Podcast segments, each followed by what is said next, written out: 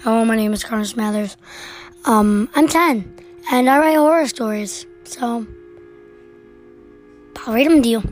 So, yeah. Get ready for the blood and gore. Yes, it will be a little bloody, a little gory.